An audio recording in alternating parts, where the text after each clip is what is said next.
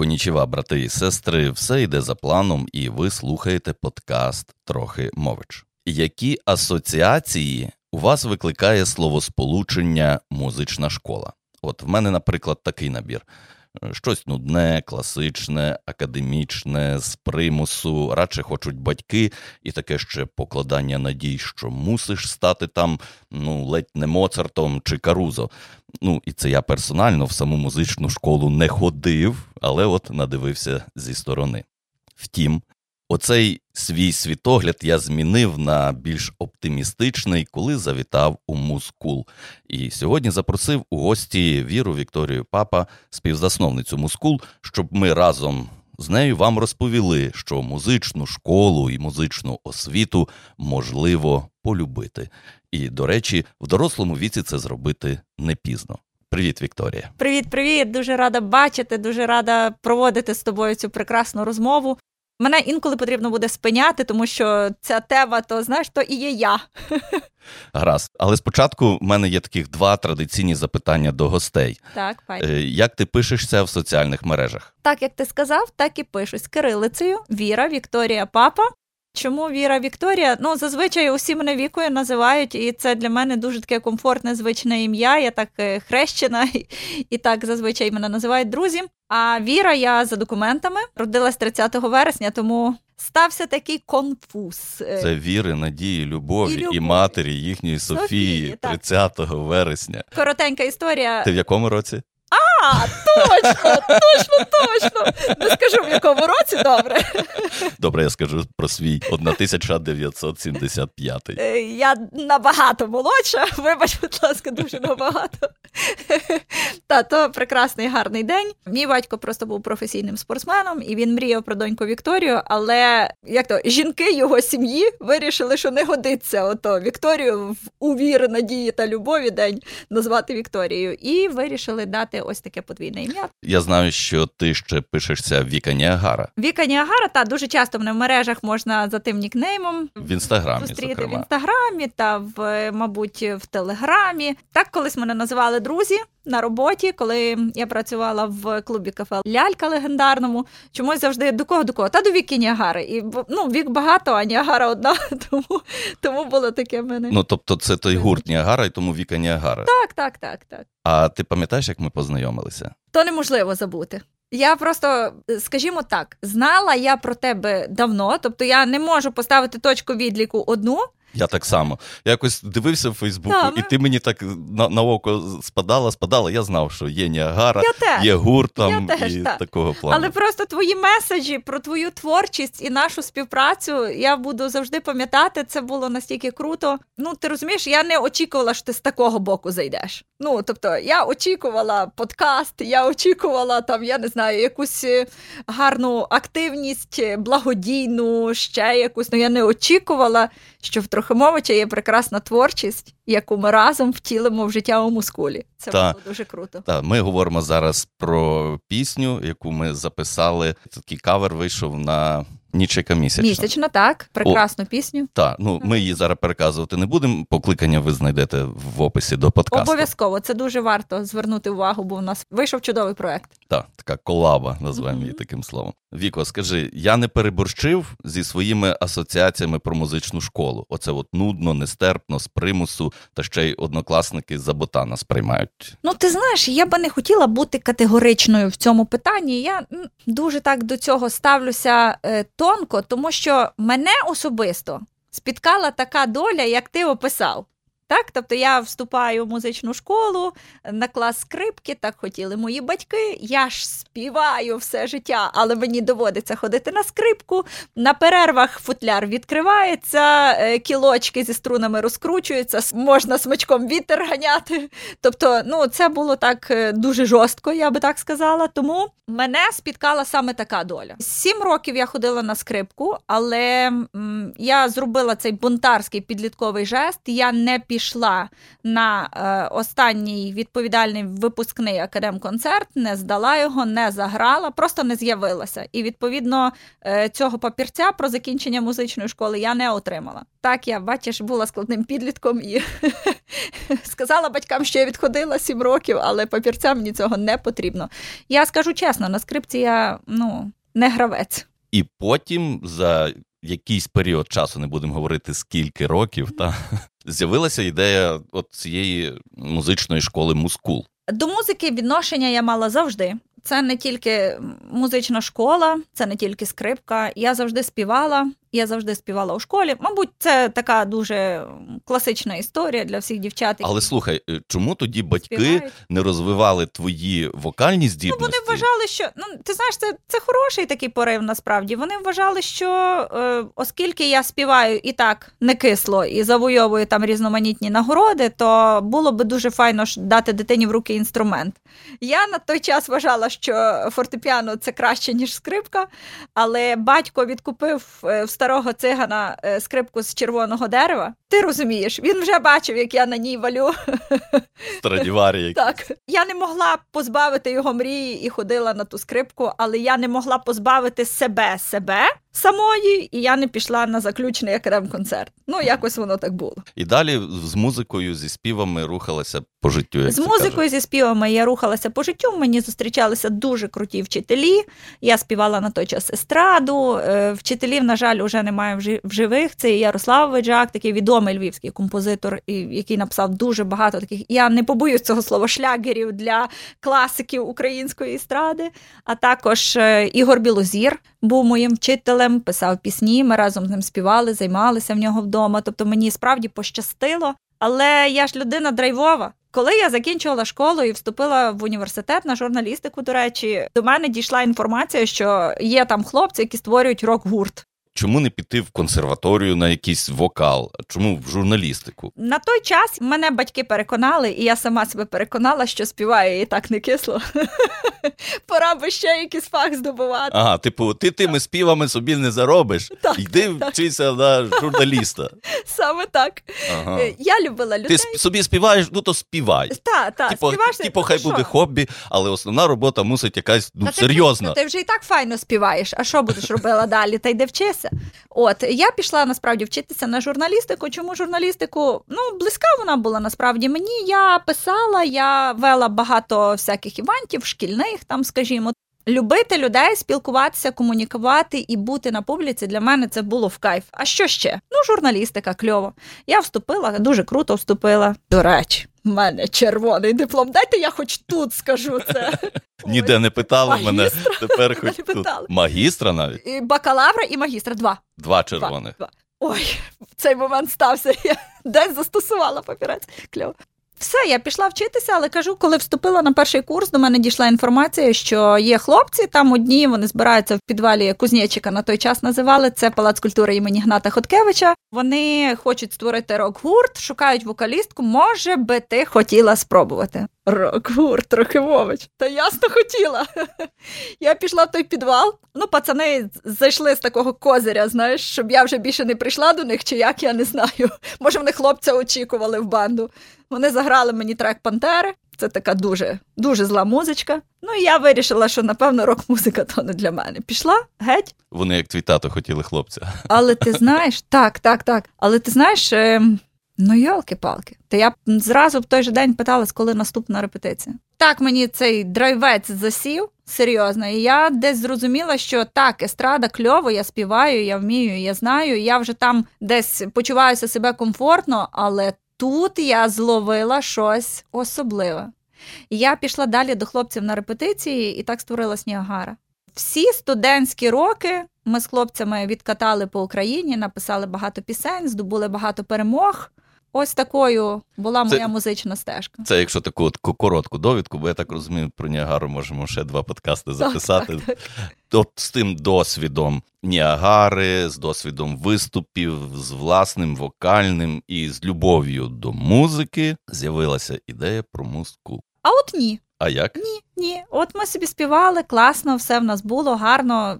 Я дуже багато в Ніагарі знайшла життя, яке дало мені продовження моїх дій, моїх рухів. Ну, взагалі склало так. Журналістом Я встигла попрацювати. Цього, сьогодення зараз та, теж розкажу. Тобто в Ніагарі я знайшла чоловіка, це Олексій Шатєєв, з яким у нас до сьогодні та любов, і той рок-н-рол, і двоє дітей.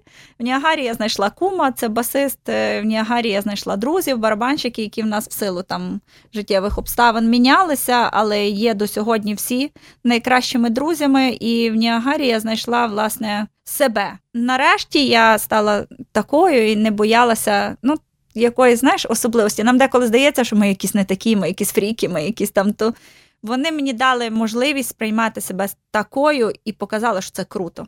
Відповідно, весь той час, коли ми катали з Ніагарою, я вчилася в університеті і вже на третьому курсі пішла працювати в журналістику. Це було львівське телебачення, 12 канал. Я там працювала спочатку журналістом, далі довший час, багато років працювала в прямому ефірі ведучої програми ранкової. Далі стала керівником ранкових вечірніх програм.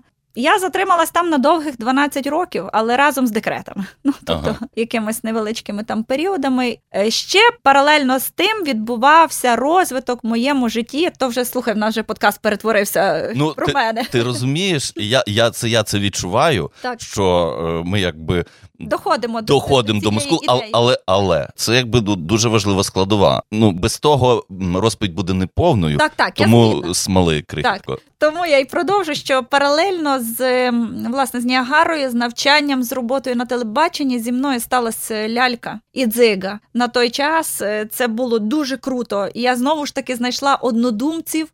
Які мене зрозуміли, які мені дали роботу раптом мені там не знаю 20 років, але мені довіряють стати арт-директором клубу кафе Лялька. Ну тобто, це, це межа про... межа мрій. Це межа мрій була, просто межа мрій. Не побоюсь сказати, це були найборхливіші, найщасливіші, найпрекрасніші роки оцього студентства, юності. Я знайшла там багато друзів, і які є друзями по сьогодні. Власне, людей, з якими е, я живу життя. Це дуже круто. Насправді, і я вдячна. Не завжди маю можливість це сказати, але сьогодні скажу Марику Іващишину на сьогодні, якого нема, на жаль, з нами. Він став мені, власне, теж таким дверима в в дорослий усвідомлений світ, де ти розумієш, так, так, так, це табличка Маркіян Йосипович живий. Та я зараз показую цю табличку, так, так. яка от в нашій студії То є. стала людина, яка теж долучилася до зміни мене, до зміни мене справжньої на табличці написано Маркіян Йосипович живий. Для мене так це точно, і я думаю, не тільки для мене, а для багатьох людей. Це він в мене повірив. Він мені дав е, в руки кермо, і я говорю: я ж нічого не знаю. Він говорить: все ти знаєш, ти все відчуваєш, ти все робиш мала, як правильно. Давай.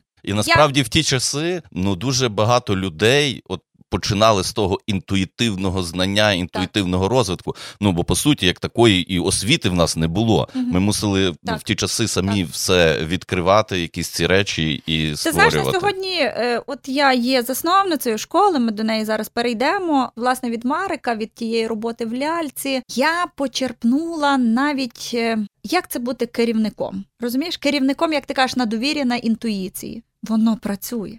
Найважливіший здобуток в моєму житті то є люди. Люди, яких е, я здобула з юності, зі студентства, зараз в цьому житті.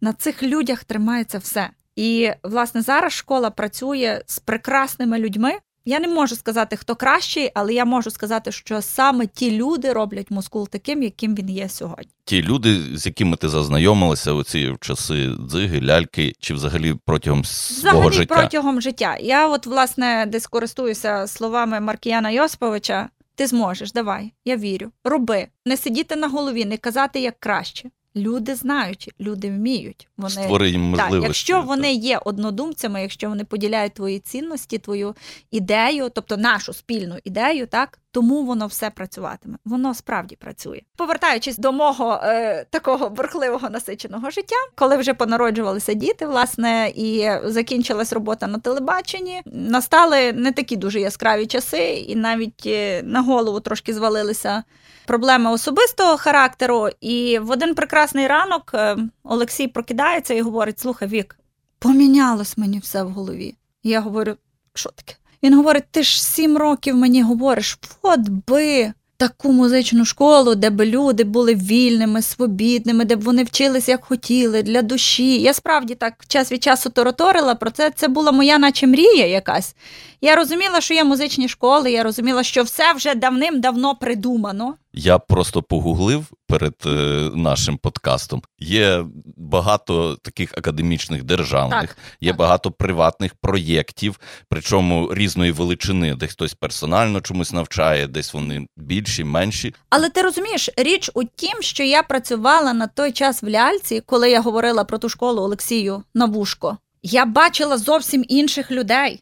Це не люди з власне з- академічною освітою. Це був рок-н-рол. Це Мгм. люди, які вміли, але які були іншими. Ну насправді школи рок-н-ролу немає досі. От, власне, Всі в гаражах або в підвалах. Так, ну як і ми на той час відповідно займалися в підвалі. І я мріяла про людей, які по-іншому вчаться музики, які власне формуються навіть під час того навчання по-іншому, з інакшим мисленням, з інакшим відчуттям якоїсь свободи. Розумієш, музика це ж не тільки музика. Музика це ж стан твоєї душі, твого мозку, твого світосприйняття. Ну це набагато глибше насправді. І коли власне відбулися в нас такі не дуже окей події в житті, Олексій говорить все. Ну так далі не можна. Ми себе обмежуємо. Ми завжди чекаємо час, коли ми щось зможемо зробити, коли буде нагода, коли будуть гроші, коли буде можливість. А може, то ще не зараз, а може, ну він Відкладаємо постійно. я завжди вважаю, що він людина розумніша. Тобто,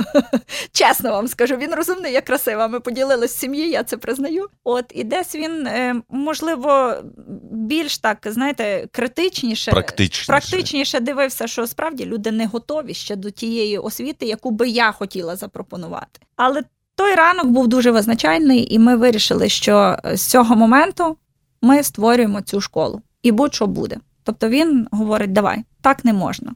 Не можна себе обмежувати. Ми не знаємо, що буде завтра. Ну, в принципі, та історичні події це доводять. Ми не знаємо, що буде через пару хвилин, через рік, два.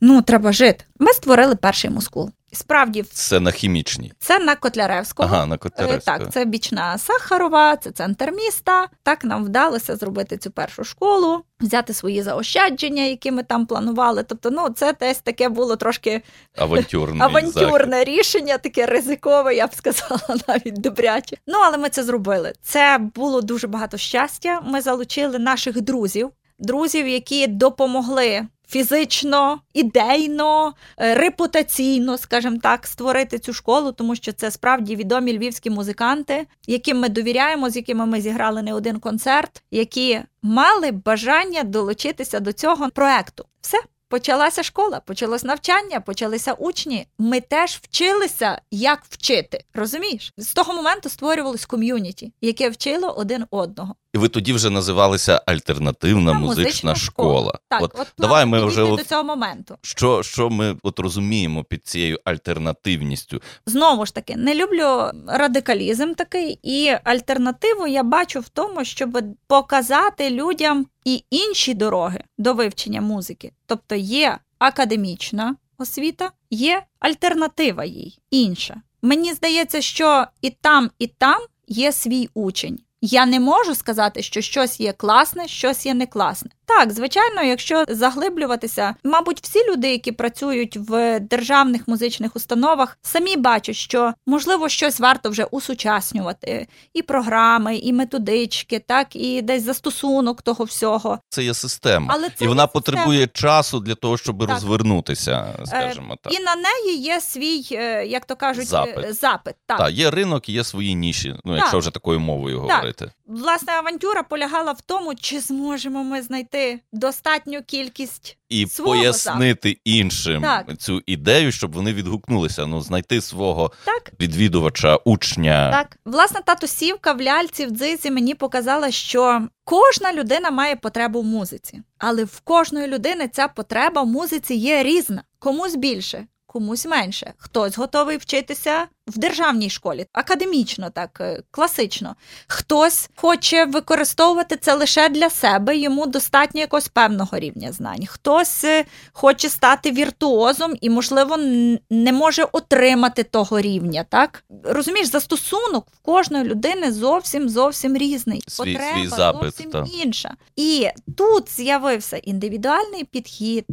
Тут звідси випірнуло вже навчання на проєкті. Якщо ти є фанат металіки, грубо кажучи, ти приходиш до нас, щоб грати металіку. Це називається проєктний, коли Так. ми вибираємо якийсь такий вузький напрямок. І на ньому вже починаємо з азів до удосконалення твоєї майстерності. Ми не минаємо теорію музики, ми не минаємо нічого нудного. Просто ми намагаємося це, це нудне зробити цікавим і намагаємося теорію інтегрувати в практику, а не навпаки. Тобто людина на уроці постійно грає те, що хоче, але паралельно навчається тому, чому треба, і що в майбутньому дасть їй можливість розвиватися і покращувати свій рівень. з тим інструментом, який їй цікавий, і в тому напрямку, який їй цікавий. Тобто, Саме це може бути скрипка, це може бути те саме Саме фно, так. баян, акордеон, Так, будь-що, кобза. але, але і на акордеоні можна грати там Red Hot Chili Peppers,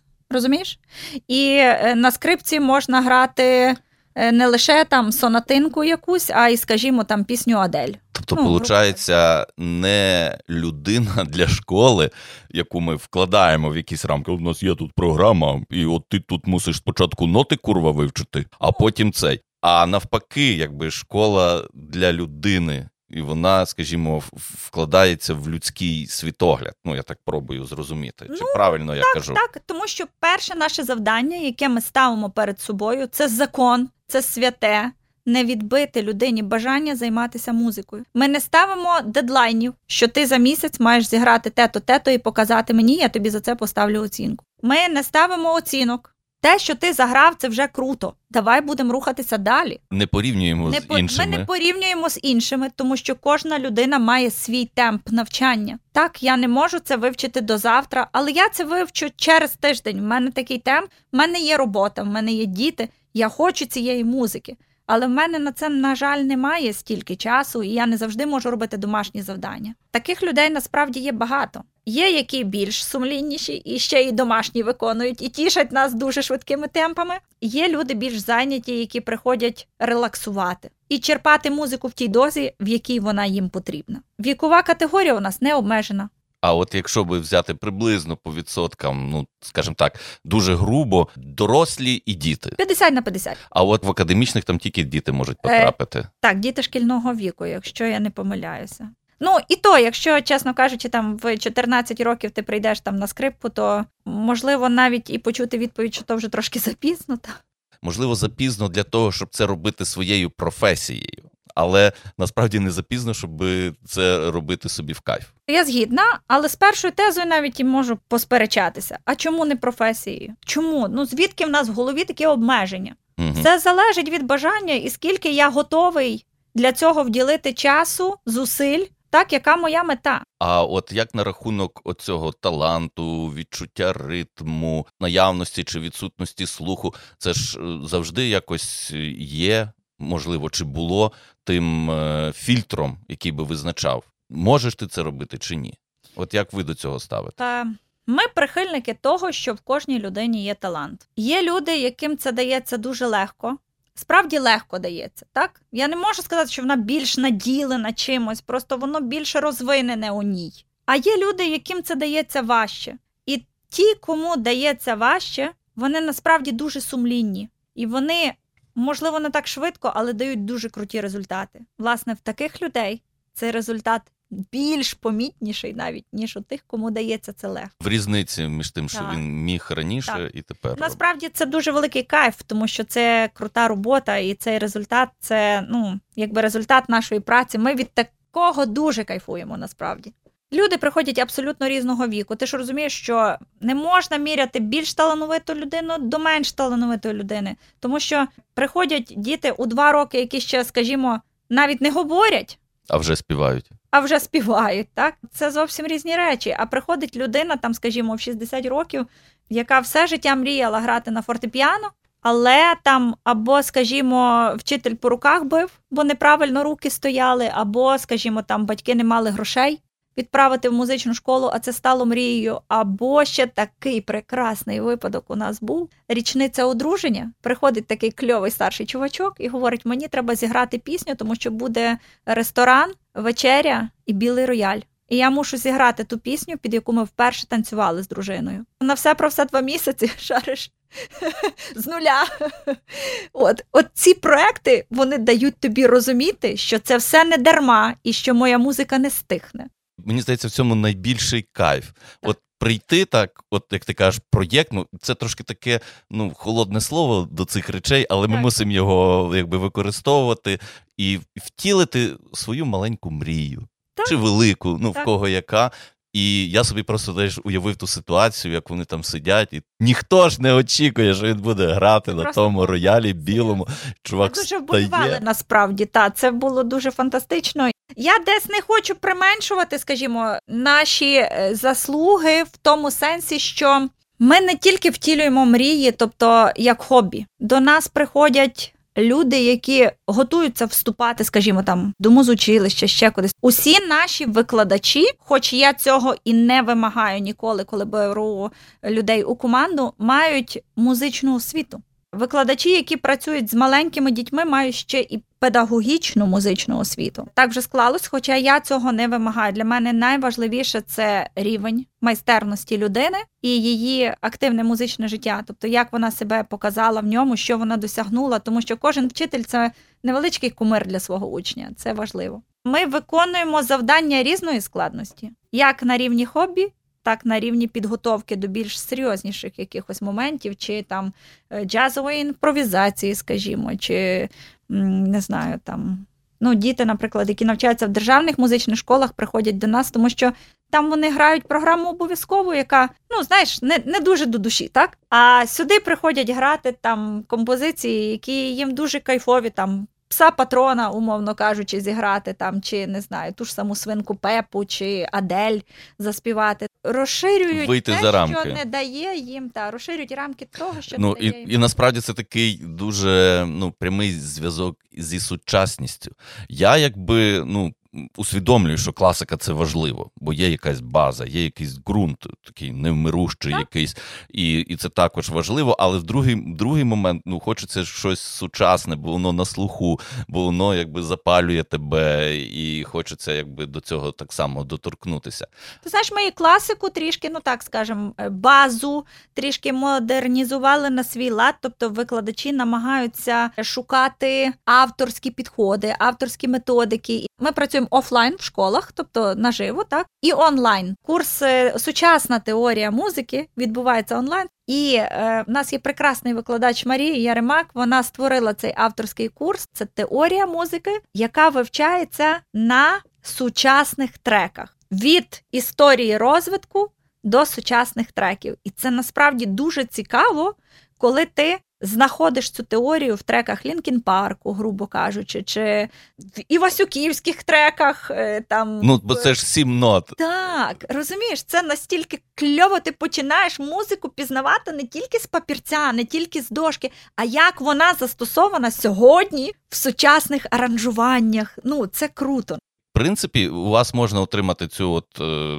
базову музичну освіту на рівні з іншими так. музичними школами. Так. Тобто, якщо ти ставиш перед собою таку мету, і якщо до цього, наприклад, треба буде 7 років, то ти от провчишся і отримаєш її. Так, ну знову ж таки від мети людини. Просто от прийшла людина і каже: Я хочу отримати ту класичну музичну освіту, яку дають інші школи, але у вас. Без проблем. Зрозуміло. Тільки єдине, що ми не дамо папірця. Ми дамо папірець шкільний. Тобто Розуміло. ваш сертифікат, у вас немає так. того статусу. Так. Ну і це це вже взагалі інше питання, його поки торкатись не будемо. Насправді важливо, тому що ну кожна людина повинна для себе поставити завдання, з яким вона так ну, визначиться, ціль, ціль, з якою ціль. вона йде вчитися. А ви даєте диплом по закінченню школи?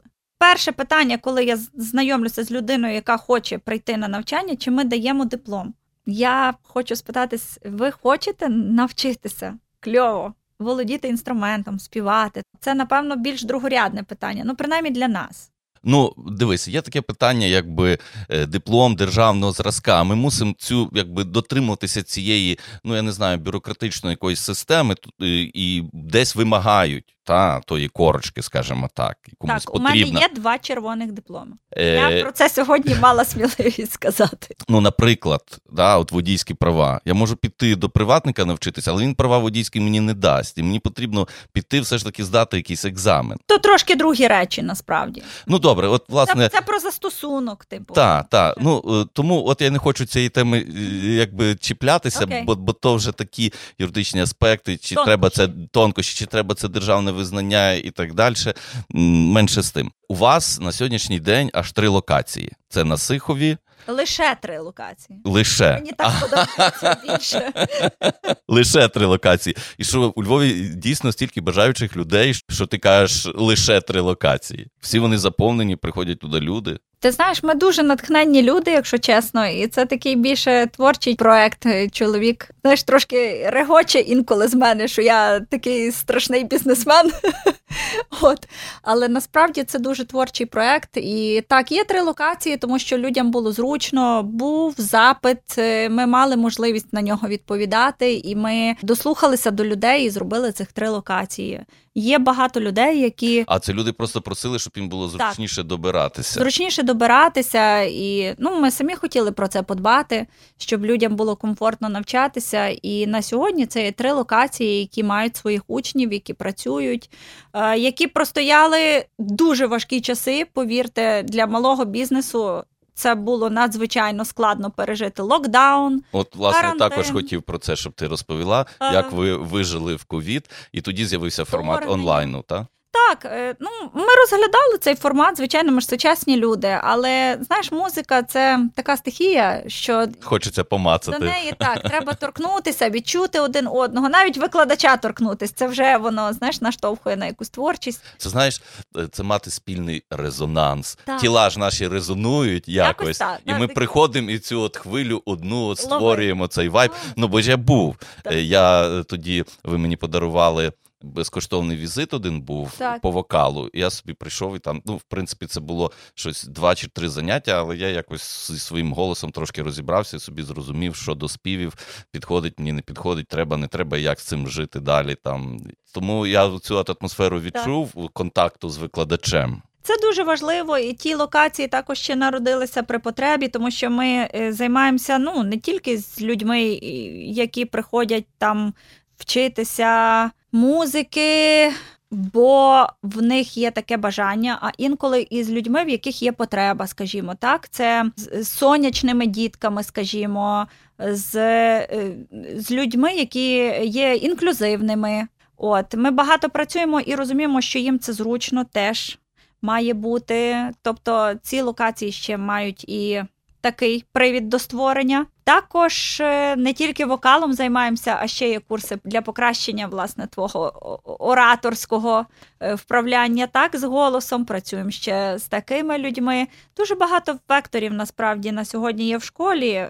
Це можна дізнатися на сайті, можна подзвонити на будь-яку локацію і ознайомитися і прийти до нас. Так, от про ковід. Так, ми простояли дуже важкі часи насправді, і школа тричі вже мала закриватися, тому що ну було важко, грубо кажучи. У нас приміщення в оренді. Це було дуже непросто, скажімо так. Я не хотіла би так вносити якусь таку сумну ноту. Це було непросто, але ти розумієш, в чому цінність людей і в чому цінність ком'юніті, того, в якому ми власне живемо, яке ми створили самі один з одним. Це коли Викладачі в чаті говорять: Вік, давай не закриваємо школу, давай ми всі скинемося на оренду. Всі, всі, хто є, діти, батьки, вчителі, давай ми скинемо. Ну, ти розумієш, в той момент ти починаєш плакати, і ти розумієш, це потрібно. Це не просто школа, це потрібні речі. Або там, коли, наприклад, почалося Боже, я вже це просто зразу розчулююсь. Коли почалось повномасштабне вторгнення, і люди там виїжджали за кордон, учні, скажімо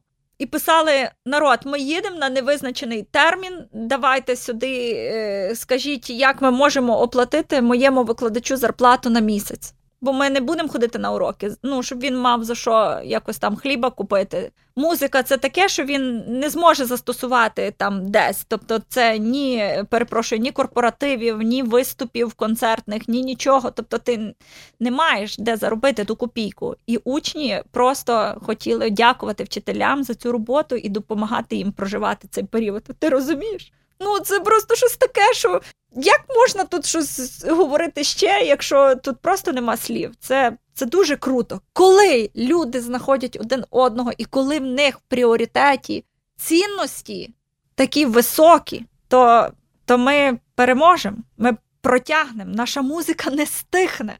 От в який момент ти відчула, чи оце от з'явилося от е, музичне серце Львова, мускул? О, я не знаю. До речі, це не я придумала. А звідки з'явився? Тому що, ну, на мої відчуття, це є справді так.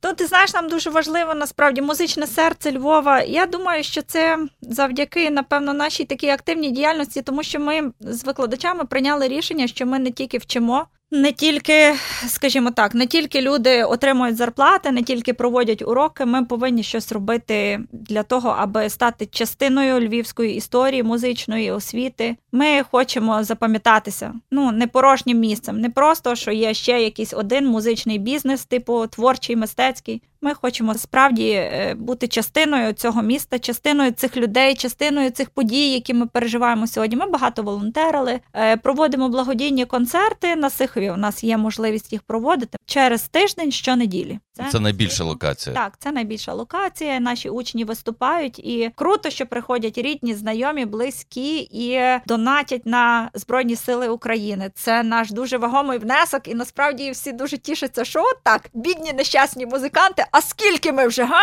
Я говорю, так, ми можемо. І ми це власне проводимо ті концерти до сьогодні. Також. Ми взяли участь е, в багатьох ініціативах е, міських, намагалися забезпечувати як самі зі свого бюджету, так і за допомогою людей, які залучені в наше ком'юніті, забезпечити потребуючих дітей з окупованих територій або з територій, де ведуться зараз бойові дії, музичними інструментами. Вони втратили все: домівки, хтось близьких, навіть рідних людей, і тут ще і музичний інструмент. Ну тобто те, що могло би давати розраду, те, що би давало надію на завтра. Тому ми оголошували збір, і е, як самі купували нові інструменти, так і залучали небайдужих людей, які приносили до нас на локації. Ми віддавали, передавали. Власне, ми долучилися до ініціативи центру. Стратегії розвитку культури вони координували цю всю штуку, а ми допомагали. Також е, багато співпрацювали з центром підтримки сімей військових, тобто були люди, які потребували музики як терапії. Ми волонтерили, ми брали ту частину роботи на себе. Якщо ми можемо чимось пригодитися, то залюбки все підтримаємо, долучимося і дуже маємо велике відкрите серце і щастя бути потрібними. Ти розумієш? щастя бути потрібним. І ви ще там побратимам гітари відправляли на фронт? Ну, це наша з Олексієм вже більше така ініціатива була сімейна, це наш товариш. Ти розумієш, мабуть, звідси і взялося музичне серце Львова, тому що ну, серце живе, воно б'ється, воно співчуває, воно, воно б'ється в ритмі кожного, хто співпереживає сьогодні такі страшні події, але серце вірить серце має вірить надію і живе. І живе. І допоки серце б'ється, надія є. Надія є, і наша музика не, не стихне. стихне. Та. Ніколи. Мені так здається, якби ми дали розуміння, що таке мускул у Львові, чи ще бажаєш щось додати до цієї картини, яку ми намалювали? Я можу про це говорити вічно, але якщо нас слухають люди, які носять музику в собі і думають, що це ну, що це десь втрачено, що це не для них, що цьому є вже як завада вік там, чи ну, чи щось, я не знаю що. Не думайте так, будь ласка, приходьте, тому що, до речі, статистика показує, що ті люди, які мають хобі, і які в цій хобі занурені, вони живуть довше. Вони мають енергію творити, мотивувати інших. Тому Таких людей нам дуже потрібно. Приходьте, давайте будемо надихати один одного, тому що ну часи важкі. А можливо, ліки лікують тіло, а музика ж лікує душу. Так, ну я впевнений, що дуже є багато людей, які нас слухають і люблять співати так на весіллях, на застіллях і в душі. Ну, до речі, до дня перемоги треба буде гарно навчитися, правда?